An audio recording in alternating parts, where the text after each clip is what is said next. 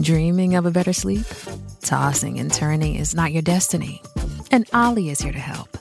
Olly invites you to sink into sweet, sweet slumber to improve your mental and physical health and overall wellness. More than just melatonin, Olly's ingredients help you unwind your mind for a delightfully dreamy drift off. Sleep is on the way at Olly.com. That's O L L Y.com. Welcome to the Confident Retirement Podcast. Is doing the most important things alone a good idea? How comfy are you with your choices when it comes to life's biggest decisions? What is real peace of mind with financial confidence? And how can you get it? Chris Fleming and Mark Peachy are the founders of LPF Advisors in Sarasota, Florida. On the show, they bring together the best and brightest minds to share with you how to have a more confident financial picture. They empower listeners with simple, common sense, and financial wisdom.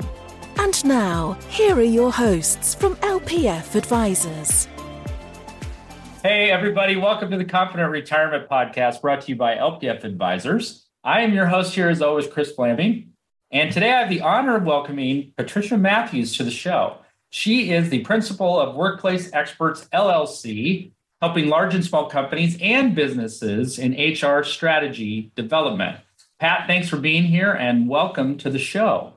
Thank you for having me. Yeah, you, uh, we're going to have some fun. So I, I know you have a very interesting history. So I'm hoping you could just take us through how you got to where you are today with the business and how that all came about. Okay, all right. My background is with Fortune 100 companies. I worked for Occidental uh, Petroleum's chemical subsidiary in Niagara Falls, New York. Ultimately, was recruited away and went to work for Anheuser-Busch companies in St. Louis, Missouri. Oh, nice. Uh, ultimately became director of human resources for their agricultural subsidiary, which a lot of people don't know that AB has. Yeah. And then uh, I was actually contacted by a recruiter. Uh, there was a company that was forming a riverboat gaming operation. Okay. And they needed a VP of HR. And from a riverboat gaming perspective, I was there for almost five years, during which time we opened up five locations, which entailed 10 unions.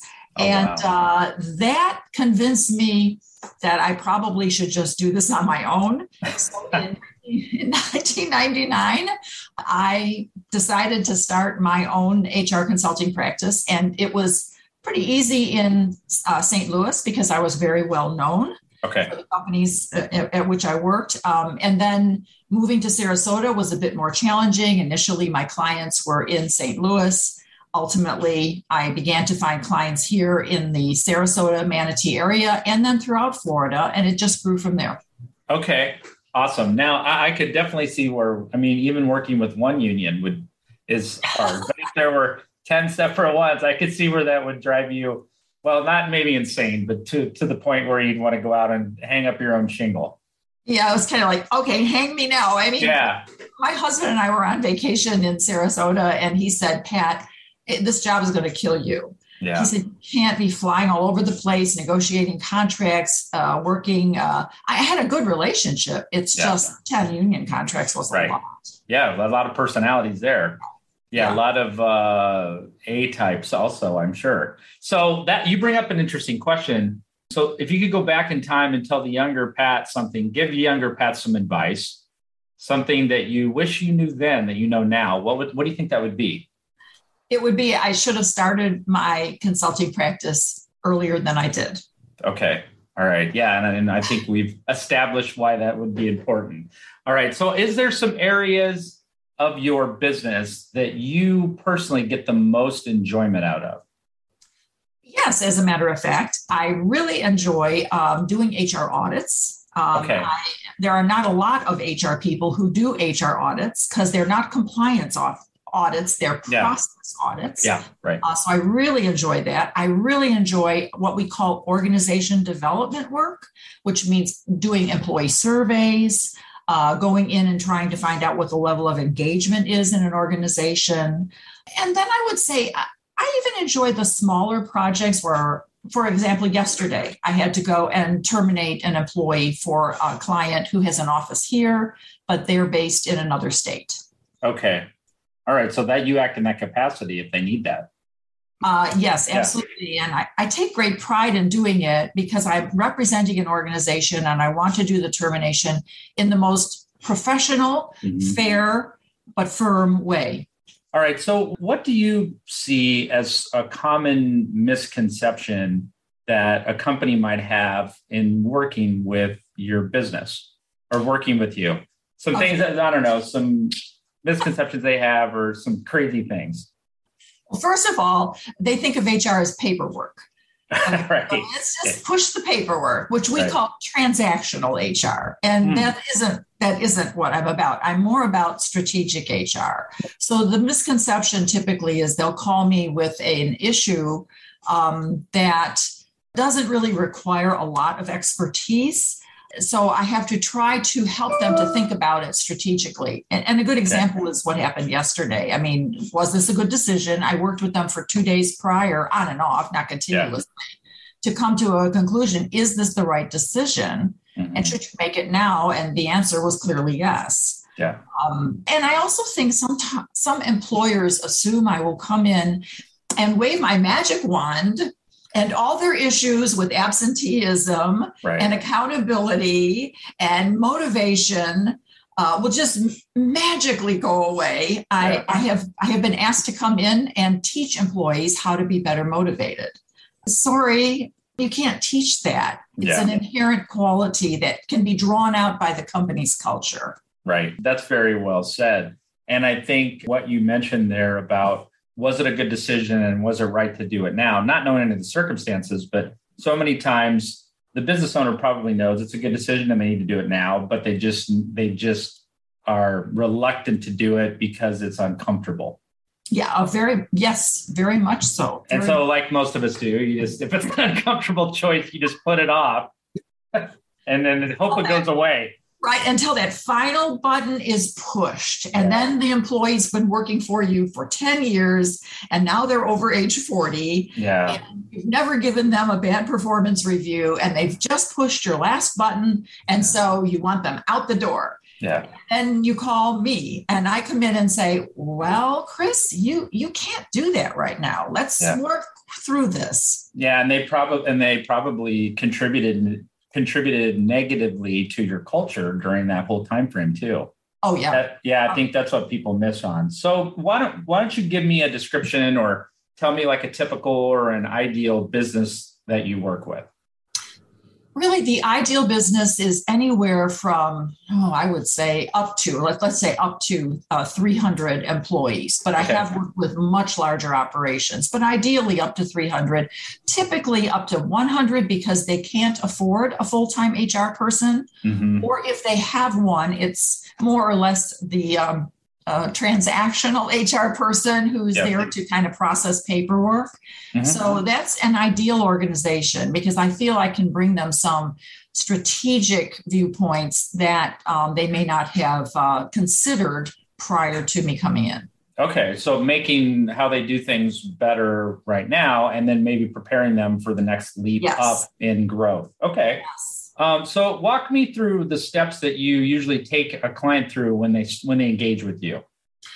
Well, it and it really varies depending upon okay. what done. Um, but let me use it. Let's say let's say they yeah. will use that example, but then let's say they wanted you to do like an audit. Okay, all right, yeah, that was yeah. my favorite. That's okay. Okay, so what I do is I come in and I will share with them exactly what the process is. Mm-hmm. So there's full transparency. They know exactly what I'm going to look at. And what I do in an HR audit is I look at every aspect of the employee experience. That's a mm-hmm. great term right now, which means how do you treat your employees and what processes do you, do you use from the time you interview a potential employee to the time they're hired and then they're trained and how are they paid and what kind of handbook what kind of policies and procedures do you have in place? Mm-hmm. uh, all the way through termination. How is that done? Uh, what is the process and, and I love doing HR audits because I can point out to them where there are areas in the way an employee experiences their company that definitely could use improvement and certainly right now help with uh, retention. All right. I feel like you're reading my mind. Every answer that you're giving me is kind of leading into the next question. So we are really in sync here. Really in sync, Pat. So I have ESP. That's my other. Oh, good. All right. Well, I I only have ESPN, but so I don't have ESP. Okay. So based on what you said there, then let's say you identify these areas of improvement. All right, and and your client agrees. Yep, uh, Pat, we need to do that. I, you, I've been thinking about that, or I didn't know, remember, I didn't think of that. I agree with you. How do you get them to buy into the improvements that they need to make? Because in a lot of cases, those are probably going to require some change yeah. and some communication, and it might even be kind of uncomfortable. So, how do you get them to move into the implementation part? Okay, so that means that during my audit, I will work with maybe the heads of different departments or various supervisory groups because I want to find out what their experience is of the company. I mean, how mm-hmm. well how well is a certain policy working for them? Um, because oftentimes, and Chris, it's it's amazing how many times you find this. Someone will have a policy manual that they basically stole from another organization. Oh Right. I've even read policy manuals that have the name of the other organization still right. didn't even change that. Right. Then I find out from the supervisors that, you know, well, they, they want us to to write them up every time. And sometimes I don't agree with that. And, and I'll, I will tell you right now, I don't agree with it either. I truly believe that there are situations where first you want to coach someone yeah. before you write them up, before you even go to that, give them a chance to improve. Mm-hmm. But there'll be policies in the handbook, which by law, you are required to follow. But I find that since the supervisors don't like them, they don't follow them. Mm. So it's great to work with a team. Well, my goal always is to get the management team or supervisors, uh, supervisory team to take um, ownership of the process. Okay. So it's not just Pat coming in and pointing out all these things. It's working with their teams to help okay. them to buy in. Yeah. Okay.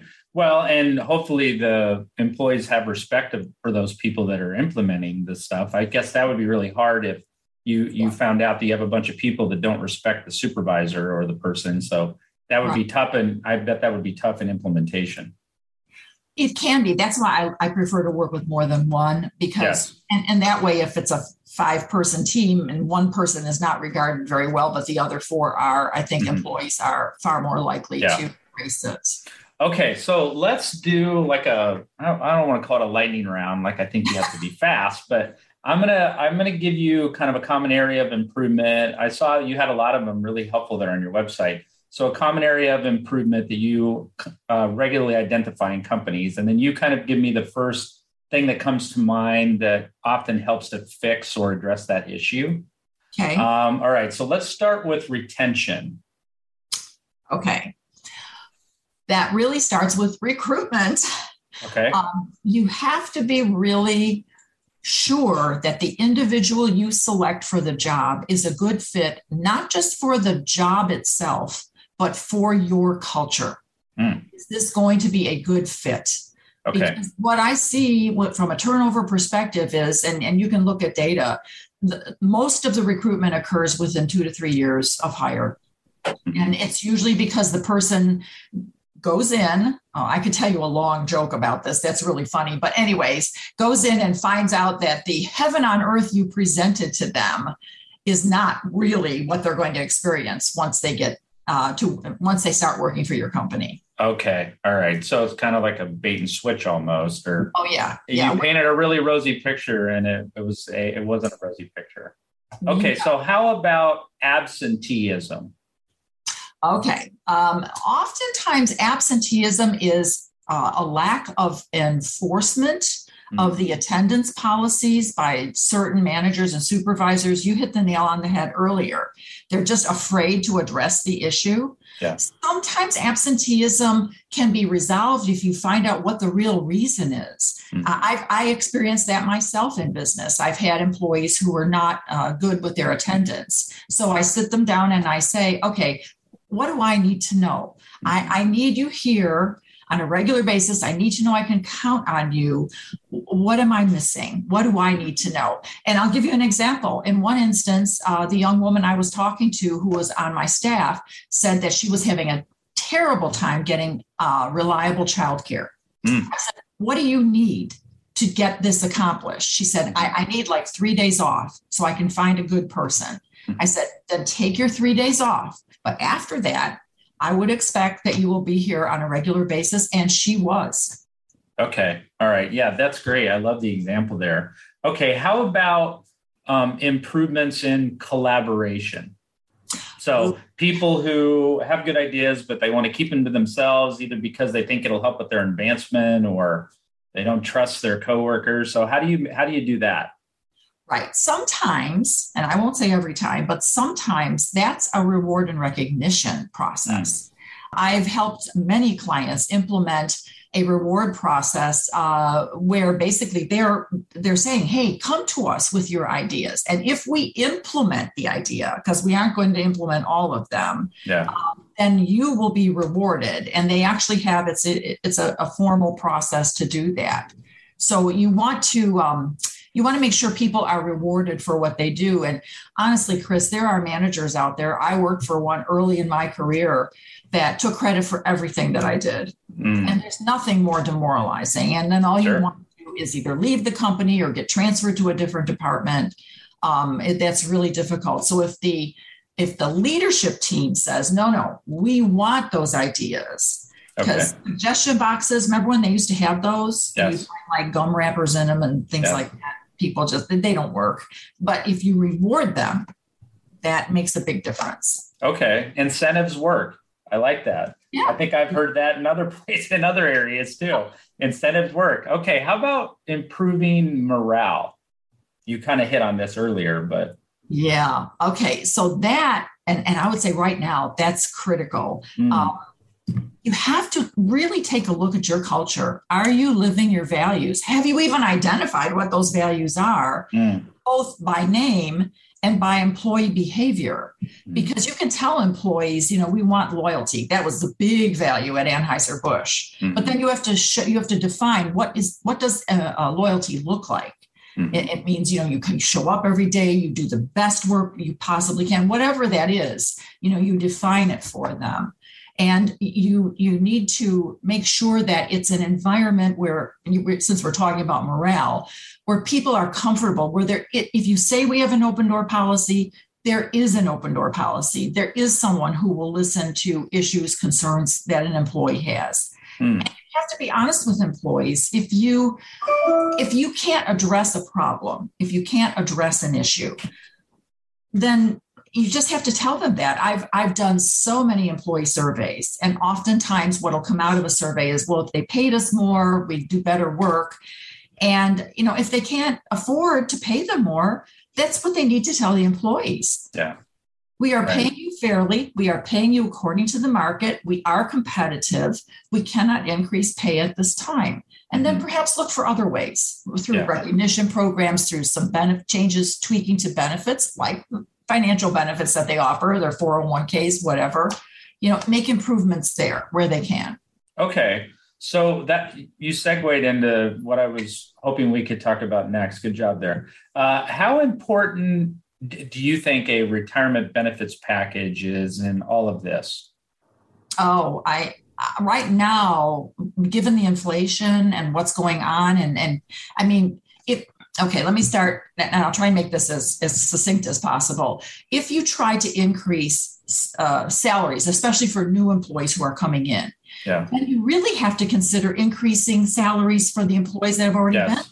Yeah. Otherwise, you get inequities. Oh yeah, you everyone the the new people came on and they're making more than where I started, or yes. they're making more than I'm making now. Yeah, there's nothing that uh, annoys people more than that.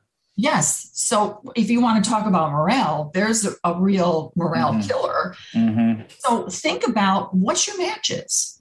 You know, are, how how much, what percentage match are you willing to make? Can you reasonably make? Mm-hmm. Um, and because I, uh, man, if there's anything I could look back on and say I wish I did sooner, it was start contributing to my 401k plan. I waited because I was the, the sole support of my family, and Okay. I waited. And then when I finally did, I was like, oh my goodness, why didn't I do this like you know Mhm. five years earlier? Yeah. Yeah. All that free money. It's true. It's true. Yeah. And, and Anheuser-Busch, oh my goodness, their match was exceptional. And then they also did a stock uh, Yeah. match. And I mean, it was great. Yeah. Okay, so that's a big component. Maybe maybe not the person doesn't see the benefit of it long term, but from a morale standpoint and an overall benefits package, the retirement part has a place there. Okay. So I'm try to think of a satisfying client experience that you've had um, recently without sharing any details. Maybe the problems that they were facing and and how you were able to help them get in a in a different direction from an efficiency standpoint or you know just an hr program standpoint Okay. Boy, there have been a few. I would say, oh boy, it's hard for me to zero in on one example. There's one, though, that sticks in my mind, and it wasn't real recent. It was a little bit okay that's fine they were having a, a, a huge problem with the morale uh, with morale at outlying facilities. So it was a larger organization, and they had different locations, okay and they were just having a, a huge morale problem. And they their answer was, "We're going to increase pay," because most of their employees were uh, minimum wage employees. So they said, you know, let's just increase pay. And I kept saying, uh, you're paying competitively.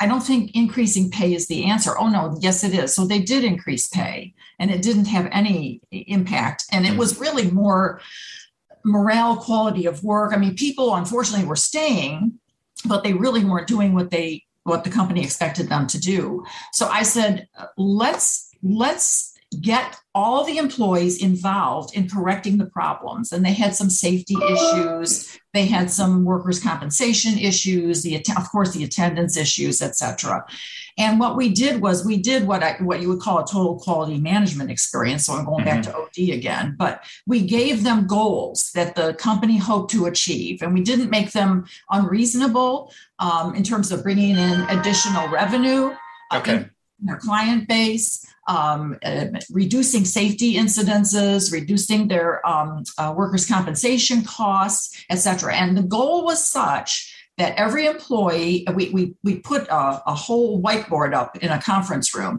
and we had all the goals. And then every month we would show them where we were um, advancing as far as the goals went.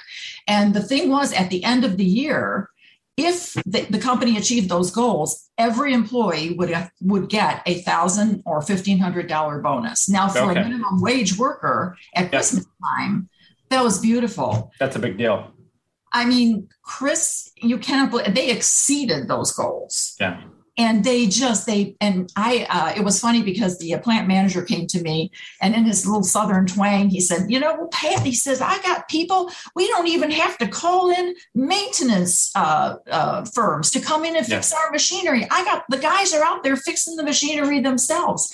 And he says it's amazing. And i said no it's not. You've never asked them for their input. You've never asked them for their involvement and you've never rewarded that. Hmm and so they did it. They asked them for input, got them involved, and rewarded them, and tur- it turned the company around. yeah amazing no that's a great example okay let's switch gears a little bit i'm curious outside of your business is there something that you're really passionate about personally Oh, uh, first of all, art and theater.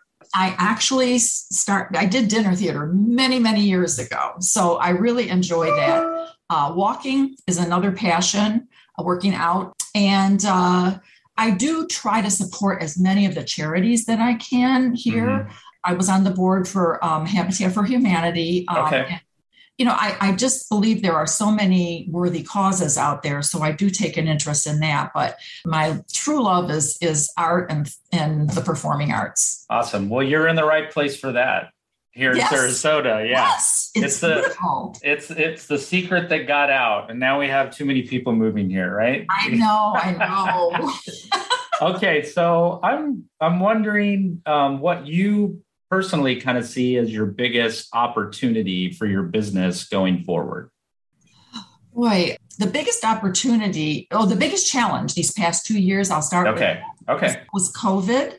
Okay. And helping my clients put in place COVID policies, advising Mm. them when someone needed to be sent home, when they could return to work. I mean, I I am Ms. C- CDC. I, I just know all the rules and regulations because I had to.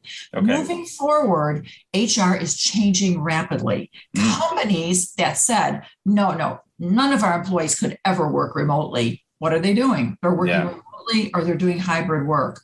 Mhm. So I see the the changes occurring in HR becoming more strategic. Mm. And I'm really proud of that. I mean, it makes me very proud of my profession to see the value that HR can bring.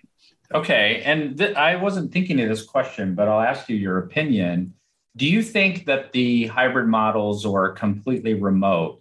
Do you think that that's probably workable for any type of business, or do you think it's probably more geared for certain industries or certain businesses that can do that more easily?